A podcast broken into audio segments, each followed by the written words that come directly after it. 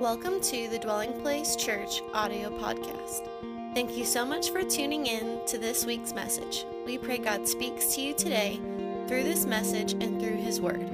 For more information about our church, be sure to visit us on the web at dwellingplacemovement.org. Now, it's time to listen to this week's message.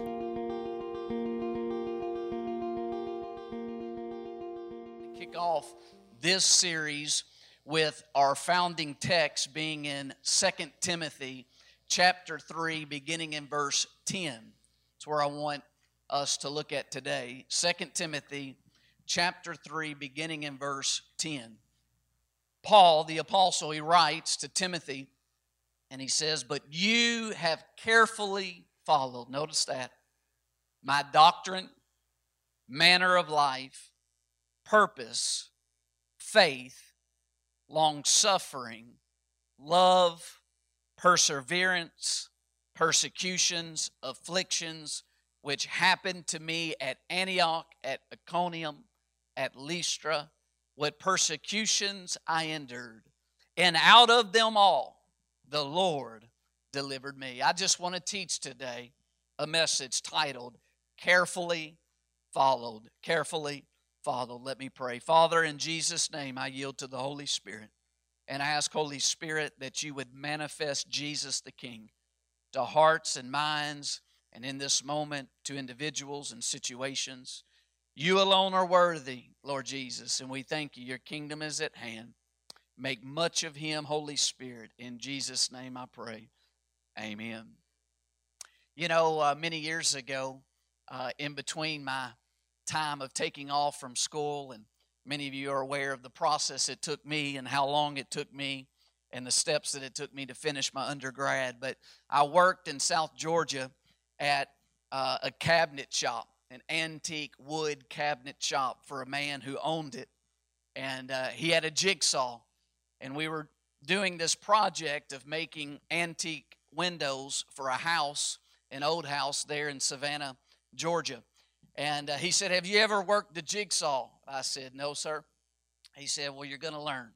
And he handed me this piece of block. It was a pattern of one of the edges for the windows that we were making custom. And so he showed me, he demonstrated, he left me with the pattern, and that was to be traced on all the pieces of wood that I were to cut out to follow the pattern. Well, many hours later, he, he came back to check on it, and uh, he began to look at the pieces, and I noticed as he was looking at the pieces that he was starting to look a little puzzled. And uh, and he was starting to look a little more alarmed. And I thought I had done a good job. But come to find out, I didn't follow the pattern as carefully as needed to be.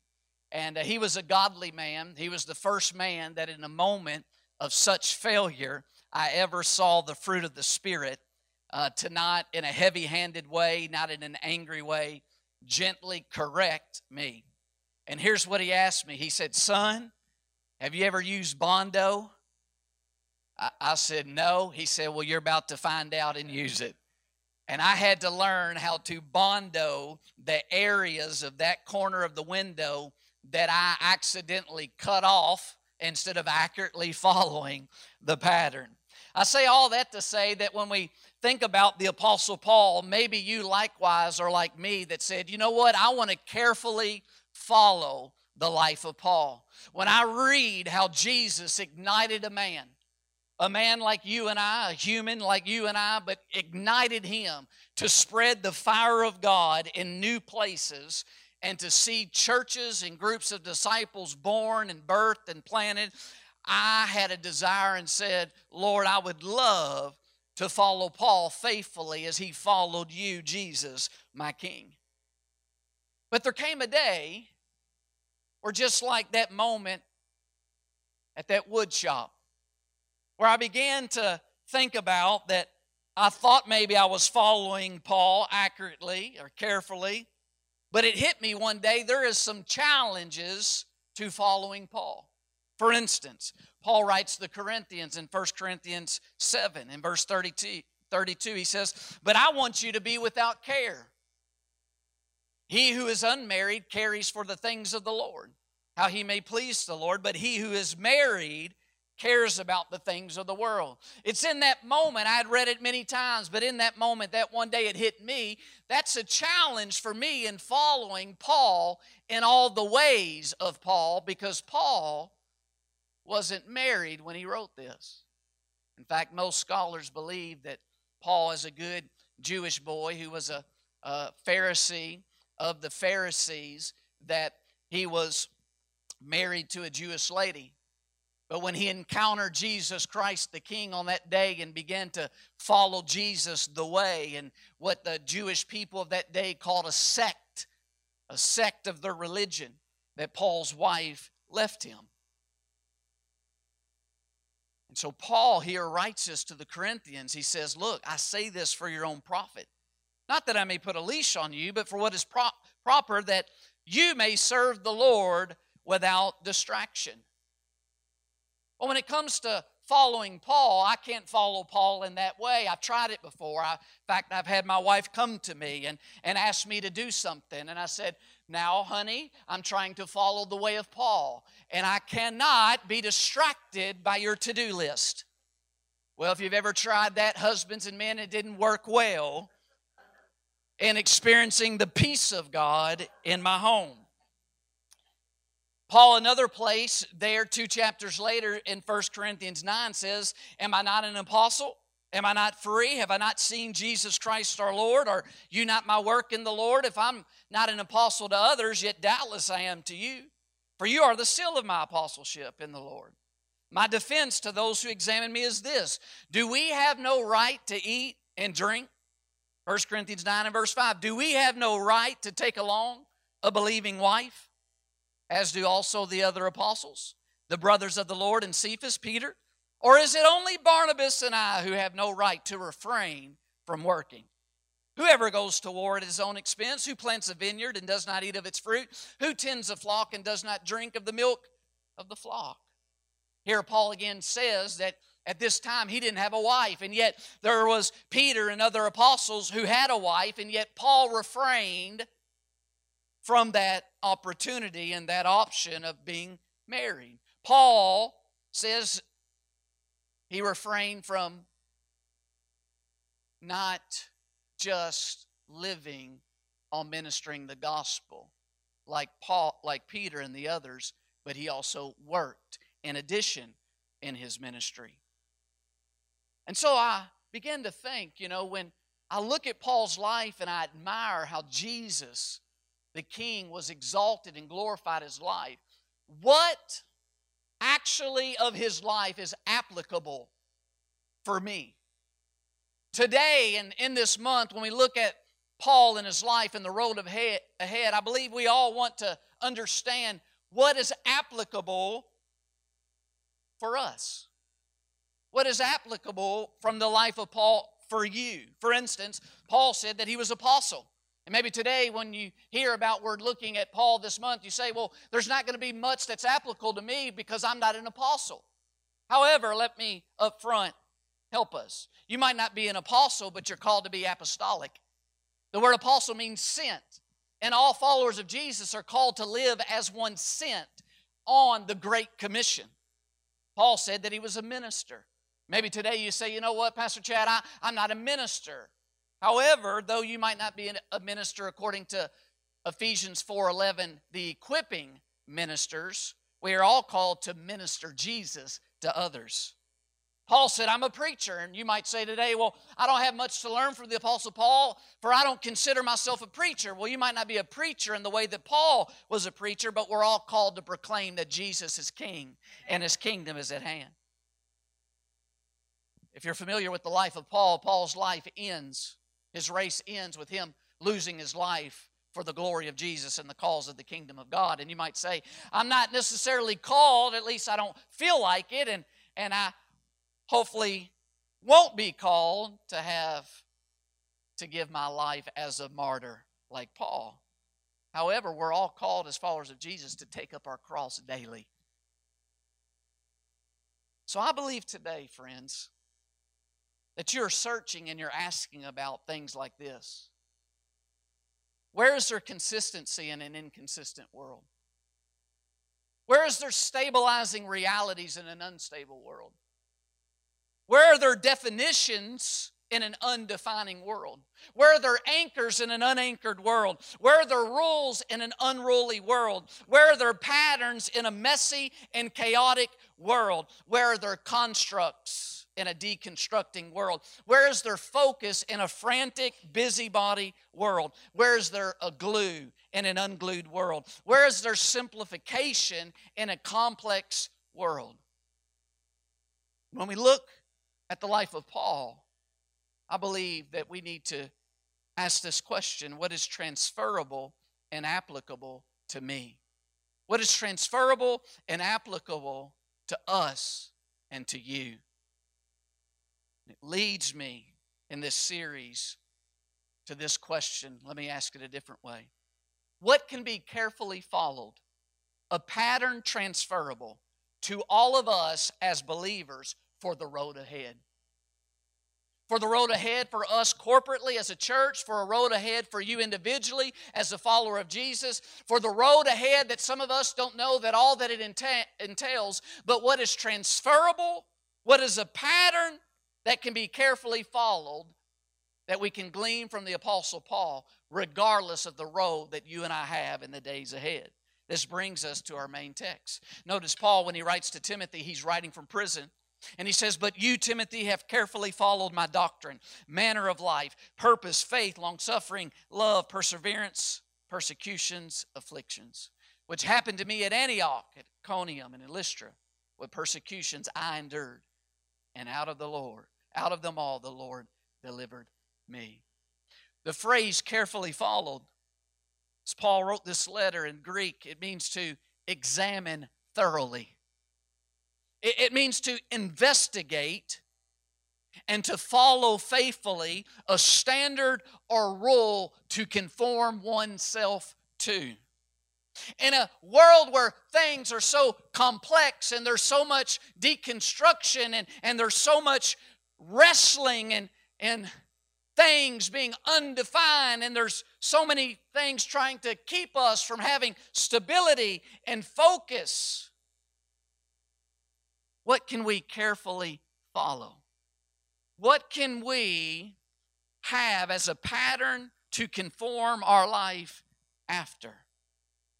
And Paul says, Timothy, you have done this. You have carefully followed. You have examined thoroughly. You have investigated and conformed yourself to things that you have seen demonstrated in me that are transferable to all followers of Jesus Christ. The first thing he mentions is doctrine. He says, But you have carefully followed my doctrine. Doctrine here is teaching. It's teaching. He says, Timothy, you have carefully investigated, you have conformed to the teaching that I have taught. See, to conform yourself to teaching, there has to be a standard and there has to be consistency. Paul says, You have done this. In fact, right there in 2 Timothy 1 and verse 13, he tells Timothy to hold fast the pattern of sound words. He doesn't just say, hold fast to different teachings. He says that there is a pattern of the sound words which you heard from me in faith, in love, which are in Christ Jesus. And he calls it a good thing. He says, That good thing which was committed to you, keep by the Holy Spirit who dwells in us. Can I tell you that there is a pattern of sound doctrine?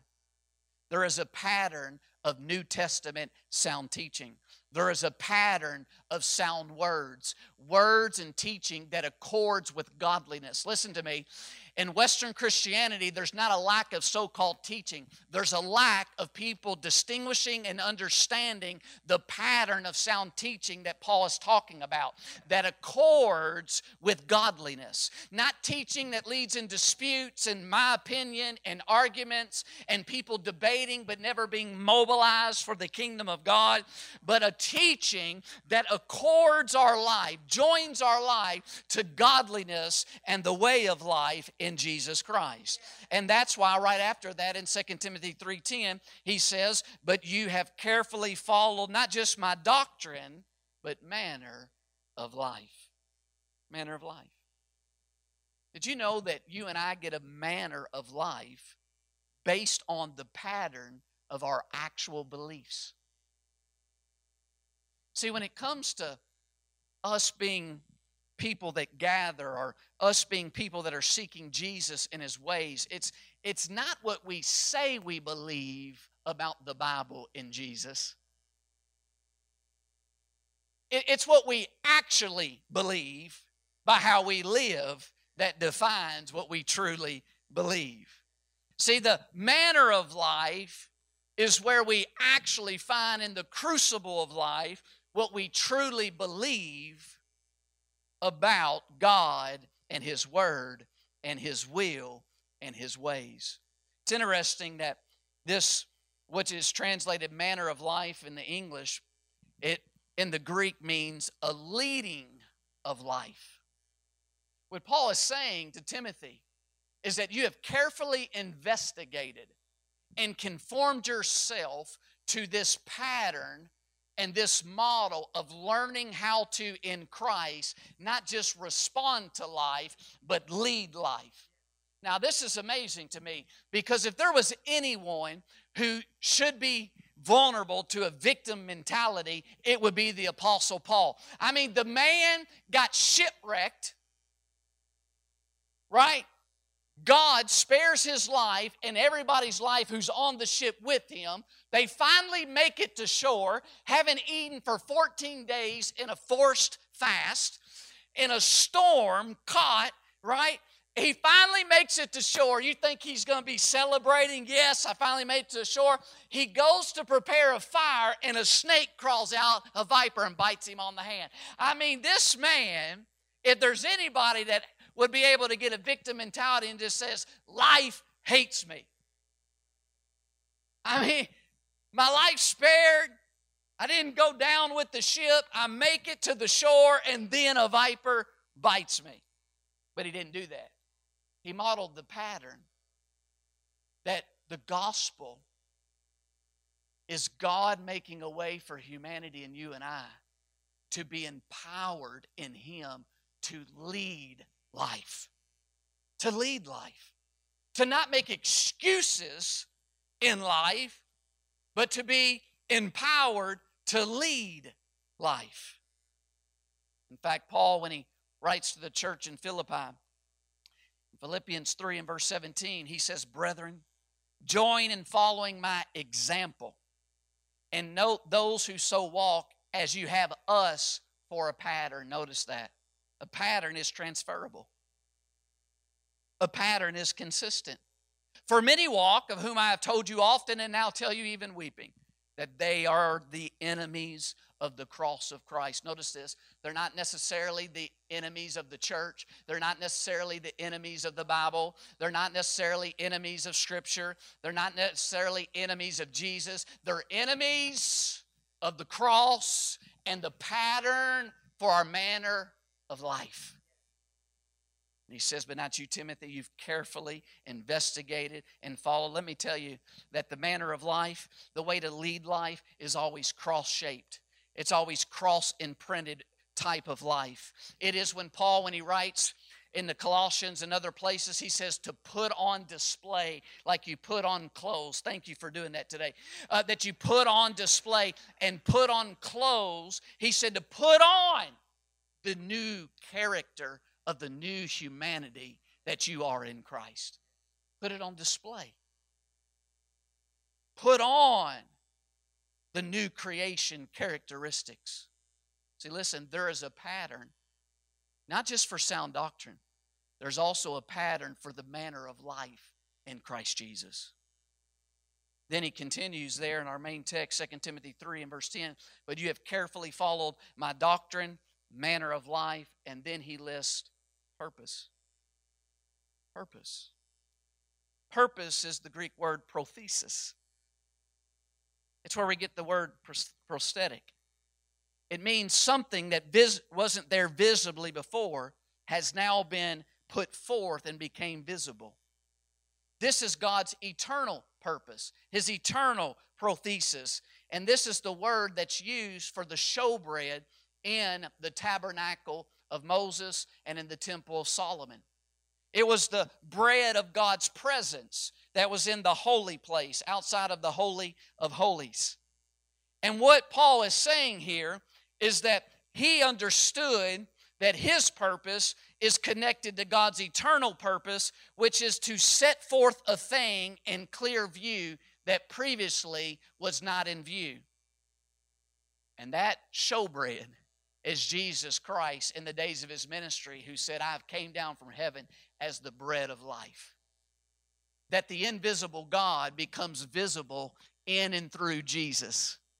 And the purpose of followers of Jesus is to make the invisible God visible, to make Jesus visible. That is how we summarize here at Dwelling Place the, the, mission, the vision statement manifesting Christ in many ways to many people. Paul tells Timothy, You've carefully followed my purpose, the purpose of setting in view and setting in front of others the showbread, the bread of God's presence, Jesus Christ the King. Paul in Acts 26, which we'll probably look at throughout this series, as Paul stands before King Agrippa at the end of his race before he'll give his life as a martyr for the glory of God. And in Acts 26 and verse 12, he gives an account of when God's heavenly purpose invaded his life. It says, While thus occupied as I journeyed to Damascus with authority and commission from the chief priest, at midday, O king, along the road I saw a light from heaven, brighter than the sun, shining around me and those who journeyed with me. And when we had all fallen to the ground, I heard a voice speaking to me and saying in the Hebrew language, Saul, Saul, why are you persecuting me? It is hard for you to kick against the goads. So I said, Who are you, Lord? And he said, I am Jesus whom you are persecuting. But rise and stand on your feet, for I have appeared to you for this purpose to make you a minister and a witness both of the things which you have seen and of the things which I will yet reveal to you. That's why Paul wrote the majority of New Testament books, because of this part of God's heavenly purpose for him. Verse 17 I will deliver you from the Jewish people as well as from the Gentiles to whom I now send you to open their eyes in order to turn them from darkness to light and from the power of Satan to God. That's authority there God and Satan's not in a wrestling match. Satan has, I mean, no power compared to God. This is about authority, legal right. The power of Satan to God that they may receive forgiveness of sins and an inheritance among those who are sanctified by faith in me. Therefore, King Agrippa, I love this. Watch this. I was not disobedient to the heavenly vision but declared first to those in Damascus and in Jerusalem and throughout all the region of Judea, and then to the Gentiles, that they should repent, turn to God, and do works befitting repentance. Notice that phrase, while thus occupied. Paul was occupied. He had a purpose, he had a pursuit. Some here today, you have a purpose and you have a pursuit but you've not yet had heaven bear down on that purpose. This is when Paul moved from just having an earthly purpose and pursuit to heaven's vision bearing down on his purpose and his pursuit. Paul, here in his account to King Agrippa, makes it clear to you and I that from the beginning of him surrendering to the lordship of Jesus and being born again, he was clear on his heavenly vision. Why is this important for you and I to distinguish? Because not all of us start that way. When I repented and placed faith in Jesus Christ and got born again, I wasn't from the beginning completely clear on God's heavenly vision and purpose for my life in Him. Multitudes of brothers and sisters when they get born again are not clear on what God has for them. The good works, like Ephesians 2 says, they were created in Christ Jesus to walk in. And that's okay. So often, Pastor Craig and I get people ask us, What is God's purpose for my life? They're a child of God. They're secure in the, the Father's love for them. They know they're a follower of Jesus, but they're not clear on what God's heavenly vision is for them. And so, listen, Paul says, I was clear from the beginning, God's heavenly vision, and now I'm stating, King Agrippa, that I've not been disobedient to the heavenly vision. But the question some of us need to ask today is this What do you and I, as a follower of Jesus, do when we're not clear on a heavenly vision for our life. What do we do in the meantime? I want to answer it first. You carefully follow and devote yourself to the pattern of sound teaching. When you're not clear on what God's specific heavenly purpose and vision is for your life, you start devoting yourself, like Paul here exhorts Timothy, to the pattern of sound teaching. Secondly, you carefully follow and devote yourself to the pattern of the cross for the way and the manner that you live. Thirdly, you carefully follow and devote yourself to a heavenly vision that Jesus has given to another brother or sister in Christ or to a local church of a community of followers of Jesus. See, listen. Heavenly visions, kingdom assignments, kingdom purpose are to be integrated with the pattern of sound doctrine and the pattern and the manner of life in Jesus Christ. This is why, if you're not clear on what God's heavenly vision and purpose is for your life, you want to go ahead and carefully investigate and begin to devote yourself to learning the pattern of sound teaching and living according to the pattern of the manner of life. Why? Because when then the heavenly vision is revealed to you, you already have those two areas in line. So many people fall vulnerable to getting a heavenly vision getting a kingdom assignment, getting a burden from the Lord, but they don't have those other two areas conformed in their life, and therefore they find themselves not being consistent and able to move forward in the vision. Listen, the sad reality is, as Pastor Craig and I have had numerous peers who are no longer doing what Pastor Craig and I are still doing, serving and equipping the body of Christ. A heavenly purpose and vision is not enough. It's got to be integrated with our life being conformed to the pattern of sound teaching, the truth of New Testament reality, and the manner, the pattern of what life in Jesus looks like. Another thing that's important to understand is that it, when we're not clear on our heavenly vision for our life, if we're to begin to first then devote ourselves to the pattern of sound teaching and the pattern of the cross for the manner of life, it's important to understand that the patterns of doctrine and the manner of life cannot be obtained in a silo.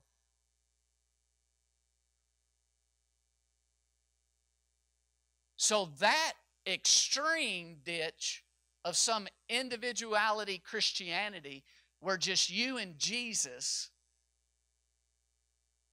can get your life conformed to the pattern of sound teaching that's for every follower of Jesus and the manner of life that's for every follower of Jesus is not how God has designed his kingdom and his body to work. Did you know, if you go read Acts 8, when Paul encounters Jesus on the road to Damascus,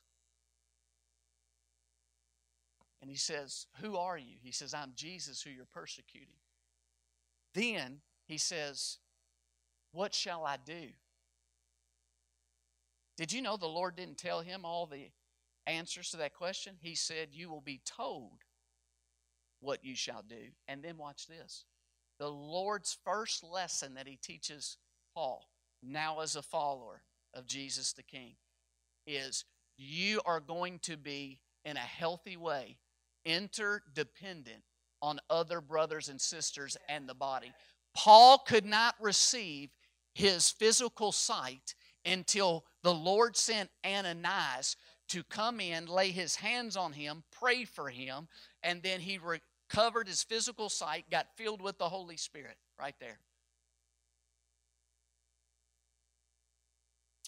So never, never be ashamed in love to remind brothers and sisters who are falling in extreme error and trap in the days we live of that they can reach God's purpose and will for them in a silo by themselves, just them and Jesus. Listen, Paul, when he encounters the Lord, he had doctrine. He just did not have the pattern of new covenant sound teaching. He had a form, but he didn't have the substance that's found in Christ. Listen, Paul had a manner of life. He just didn't have the pattern of the manner of life in Jesus. Here's my point it's that heavenly visions, God's kingdom purpose, when it becomes clear, begins to correct the areas where we have wrong beliefs about God's teaching for us as a follower of Jesus. It begins to correct where we have wrong habits and pursuits and, and methods from the manner of life in Jesus. This is what Paul demonstrates. This is how God uses Paul to demonstrate this that the him losing his physical sight is an illustration that he was dying to his entire worldview. His worldview was a religious worldview, but it wasn't a Jesus centered, New Testament centered worldview. But he emerged with an entire new openness for the necessary transformation, even though he was previously occupied. Previously occupied. Some of you Listen, you have an occupation. And maybe today begins the, a beginning of God's heavenly purpose for you coming down and bearing upon what you're currently occupied in. That your job and your career moves from just being a purpose to heaven's purpose filling that occupation. That now it's not just being occupied with the career and the job, but it's a heavenly purpose of through the career and the job presenting and making the invisible God and making Jesus come into view to those you encounter through your occupation. Listen, there is a pattern of all of our purposes being related to setting on display God's bread for humanity, Jesus the King. So many, many brothers and sisters, they get born again, they start following Jesus. They don't know all that God has for them, they don't have a clear heavenly vision or a clarity regarding their kingdom purpose, and that's fine. And they're going about and they're thus occupied like Paul was occupied. And, and yet there comes moments where then it's the light of Jesus God's voice breaks in. They have an encounter, a moment of clarity comes where heaven's purpose and assignment for them breaks in. And it doesn't mean that you always have to leave your career, that you leave where you were occupied. It just means that now heaven's purpose of showing forth the bread of life for humanity begins to be put forth in what you were thus previously occupied in. Paul continues as he writes to Timothy there in 2 Timothy 3:10 he says but you have carefully followed not just my doctrine manner of life purpose but then faith. Faith. It's interesting because when Paul frames the entire new covenant and he writes his letter to Rome because he had never visited Rome and he wanted to write a defense for his ministry because people were slandering him and what he taught. He in Romans 1, 16 and 17, he says, I'm not ashamed of the gospel of Christ, for it's the power of God to salvation for everyone who believes, for the Jew first and also for the Greek. For in it the righteousness of God is revealed. Watch this from faith to faith. And as it is written, the just shall live by faith. He frames the entire walk of followers of Jesus and the new covenant through an issue of faith. Paul in 2 Corinthians 4:13 says since we have the same spirit of faith. In Romans 4:12 when he's talking about Abram being the father of faith, he says we also walk in the steps of faith. In 2 Corinthians 12 and 18, he talks about Titus, who is a part of his ministry team, and he says, Did we not walk in the same spirit? Did we not walk in the same steps? Paul, when he writes to Ephesians in Ephesians 6, he says that part of the armor of God is the shield of faith, which quenches all the fiery darts of the enemy. Meaning this, you're going to have to, as a follower of Jesus, grow in faith and believing God's voice to your life, God's promises to your life, and you're also going to have to grow in faith to quench all the lies and assaults of the enemy's voice against you and your purpose. So, listen, there is a pattern of biblical faith, of faith toward God, of relating to God. That's what Paul is talking about when he mentions about the pattern of faith. Then next, he mentions long suffering.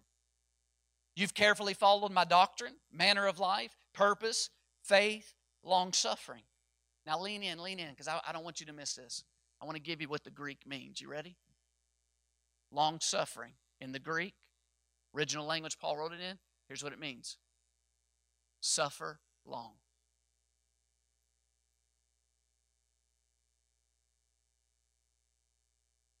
suffer long.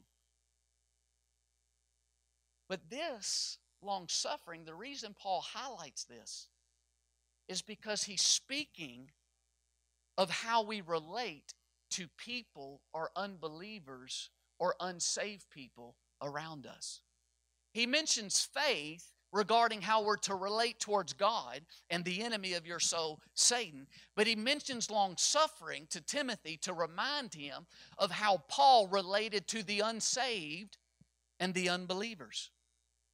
He says, Timothy, you have carefully investigated thoroughly conformed your life after my pattern of long suffering. But the long suffering is toward unbelievers. Paul writes about this in 1 timothy 1.15 and the reason why paul was so clear on this pattern of how we're to relate to unbelievers how we're to relate to those in the world around us who are unglued unstable deconstructing. He knew that that was the way because that's how God related to him when he was that. Now watch this. 1 Timothy 1.15 he says, This is a faithful saying, worthy of all acceptance, that Christ Jesus came into the world to save sinners, of whom I'm chief. However, for this reason I obtained mercy that in me first, he was a prototype, he was a pattern. That in me first Jesus Christ might show all long suffering, here it is, as a pattern to those who are going to believe on him for everlasting life. There is a pattern of long suffering for followers of Jesus in dealing with people. Paul said that he endured all that he went through shipwrecks, beatings, in prison for the sake of those who would believe. Some of you, I know, listen, you've been believing for wayward children. You've been believing for wayward wayward grandchildren. You have neighbors, coworkers you've been believing for. And what we see here is Paul towards the end of his journey, his race, and in prison when he writes to Timothy, we can see that what is transferable, what is a pattern that's transferable to even you and I in 2021 is the pattern of long suffering towards those who currently don't believe, but we are believing will come to believe. Can I hear an amen? So there is the pattern of faith toward God in dealing with the enemy of your soul, the devil. There is the pattern of long suffering in dealing with people, the unsaved. And then next, he lists the characteristic of love. You've carefully investigated, followed my doctrine, manner of life, purpose, faith, long suffering, love. Love here is not phileo, it's not eros, it's agape. The God type of love, the love that comes from God. That's why Paul, when he writes to the Thessalonians, Thessalonians, he says in 1 Thessalonians 4 9, but concerning brotherly love, You have no need that I should write to you, for you yourselves are taught by God to love one another. Listen, this is the only thing in the new covenant that says that God directly, not indirectly, directly, through communing with Him, through Jesus and the fellowship of the teaches you directly about. Everything else we learn in community and in, and in fellowship with the Spirit and other brothers and sisters. Why? Because think about this. This is how Jesus taught it. In John 13 34, he says, A new commandment. Then you go to First John, the Apostle John said, Well, old commandment, but then he said a new commandment. What is new about the new commandment, but what is not new about the new commandment? The new commandment is this I give you that you love one another as I have loved you, that you also love one another. The new commandment is this you don't love others as you love yourself. You and I in the new covenant only know how to love others based on the love we have personally received from Jesus. The area that I don't know how to love you as my brother and sister is the area I've not yet received Jesus' love for me there. And the new covenant, we don't have a code of 613 laws like the old covenant. We have a living king and savior. And as you follow him and spend intimate time with him and receive his agape unconditional love for you, only your experience of his love enables and empowers and enlightens you to know how to love your brothers and sisters around you. So Paul says faith toward God, faith in dealing with the fiery darts of the enemy long suffering in dealing with unbelievers, but love in dealing with followers of Jesus. Love for the brethren. Listen, there's a pattern of loving other followers of Jesus that's transferable to all believers and all cultures and all nations and all seasons. And as I experience it from the Lord, I know then what to impart to others. But Paul doesn't end there. He continues 2 Timothy 3:10, you've carefully followed my doctrine, manner of life, purpose, faith, long-suffering, love, perseverance. Perseverance is consistency. It's endurance, it's steadfastness. It's the New Testament characteristic of a person who is not swerved from his deliberate purpose and his loyalty or her loyalty to the faith, even in the greatest trials and sufferings. Paul lived out that pattern.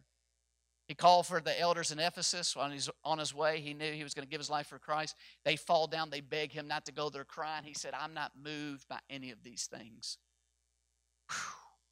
He was a man only moved by the heavenly purpose of God upon him. This is what I like to call whatever it takes and as long as it takes. Whatever it takes and as long as, as it takes.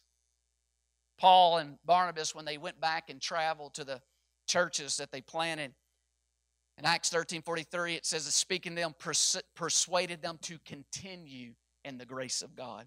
Romans 8 25, Paul says, But if we hope for what we do not see, we eagerly wait for it with perseverance.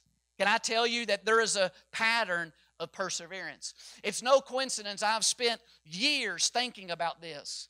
Why did Paul, at the end of his life, when he writes to Timothy, the young minister, highlight what he highlighted here?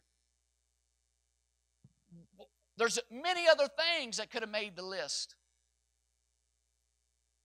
Paul was clear. He's highlighting patterns that are transferable from him to Timothy and also to you and I. But listen, perseverance is necessary. Because it's not just conforming ourselves to the pattern of sound teaching for a season or when it's convenient.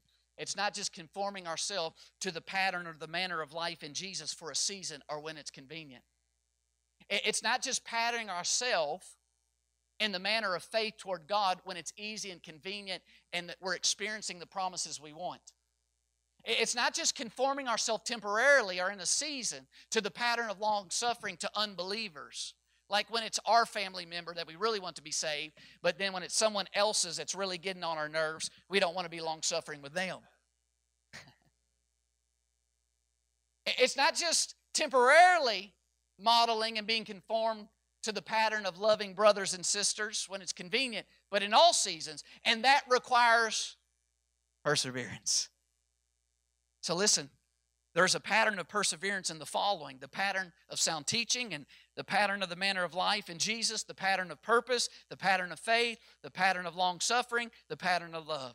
There must be perseverance, and there is a pattern of perseverance pattern of faith toward God, pattern of long suffering towards unbelievers, a pattern of love towards the brethren and the other brothers and sisters in Christ. He says, Timothy, carefully followed. But it doesn't end there. The list ends here. He says, again, 2 Timothy 3.10, come on, Ben. But you have carefully followed my doctrine, manner of life, purpose, faith, long suffering, love, perseverance, and then what? Persecutions, afflictions. Just to silence the questions that come from we hear the word persecutions and afflictions, just to silence what he knows would be the rebuttals going off in Timothy's head. He continues in the very next verse, 2 Timothy 3:12. Yes, and all who desire to live godly in Christ Jesus will suffer persecution. Wow, listen. For the followers of Jesus, there's heavenly purpose and persecutions. For followers of Jesus, you need to understand that it's a heavenly purpose brings persecution. When heaven's purpose begins to invade a world that opposes the goodness of God and the order of God and the pattern of God and the will of God, when heaven's purpose begins to bear down on the world and its ways, it leads to persecution. Listen, it's a heavenly purpose with persecutions. And for those of us who are in pursuit of the heavenly purpose of God for our life, the specific kingdom assignment, a specific way that we're to manifest Christ to others. Heavenly purpose of the good works we were created for in Christ Jesus that God prepared beforehand that we would walk in them Ephesians 2:10 that the pursuit of the heavenly purpose brings pressures listen upon doctrine and our manner of life.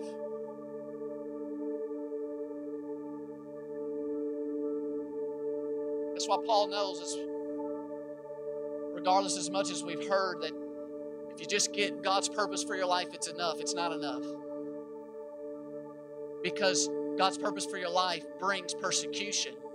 And therefore, you're going to need these qualities of perseverance faith toward Him, long suffering towards others, love towards the brethren. And that's why Paul highlights these characteristics between purpose and persecutions. It's not learning and hearing once the pattern of sound teaching. Paul told Timothy to hold fast to it. Storms are coming, but hold fast to it. Persecutions might come, but hold fast to it. Persevere in the pattern, not just temporarily, but hold fast and persevere living the pattern for the manner of life in Jesus. Listen to me.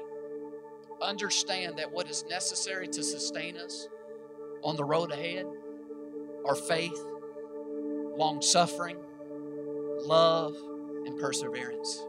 I don't know maybe exactly where you're at today. I don't know whether you're in a mountaintop or a valley. I don't know necessarily the season of your soul. I don't know that all that God has for each and every one of us in the days ahead. But one thing I know there is a pattern that's transferable to all of us, regardless of the days and what God has for us ahead of us. And this is what Paul is highlighting, and this is what on the beginning of this series we can learn and realize is applicable to you and I that what's necessary to sustain us on the road ahead is faith, long suffering, love, and perseverance. Faith toward God, relational trust towards Him, long suffering towards the lost and the unsaved around us, love towards the brothers and sisters in Christ, and a perseverance in all of these qualities.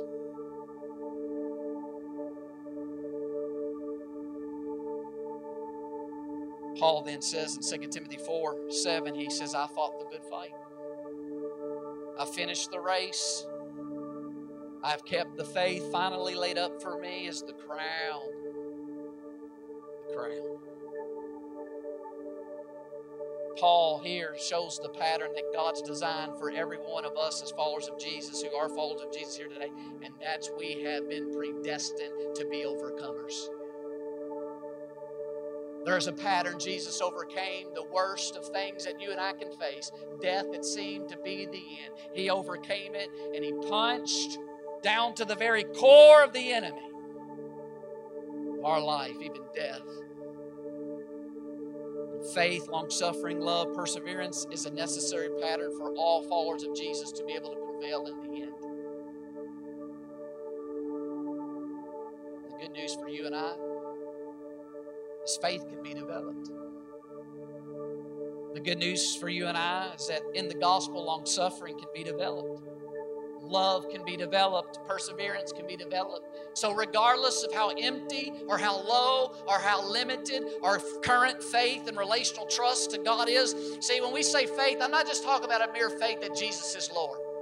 I'm talking about biblical apostolic faith, which means what it looks like in relational trust to Jesus in every area of life. That's what faith means in the New Testament.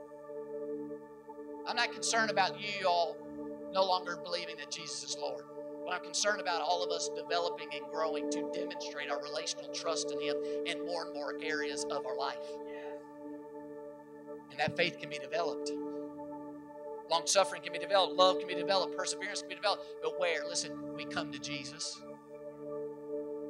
There's a lot of things that can happen and need to happen, but there's one thing for all of us that must happen if we're going to be an overcomer, and that's what he told Martha. You're going to have to learn to sit in my presence and let me love on you.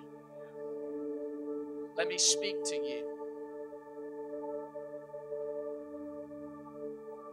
You're going to have to learn to receive of me, men.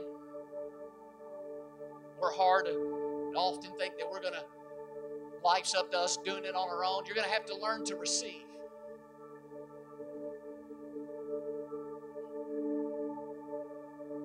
Let the work of my spirit grow and move your faith forward. Move long suffering forward, move love forward, move perseverance forward. But listen, it takes thorough conforming oneself and investigating carefully.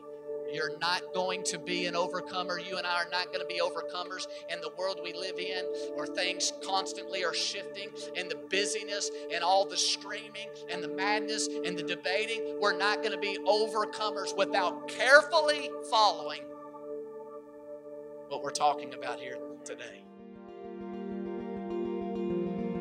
Thank you so much for listening to this week's message. If you would like more information about our church, be sure to visit us on the web at dwellingplacemovement.org.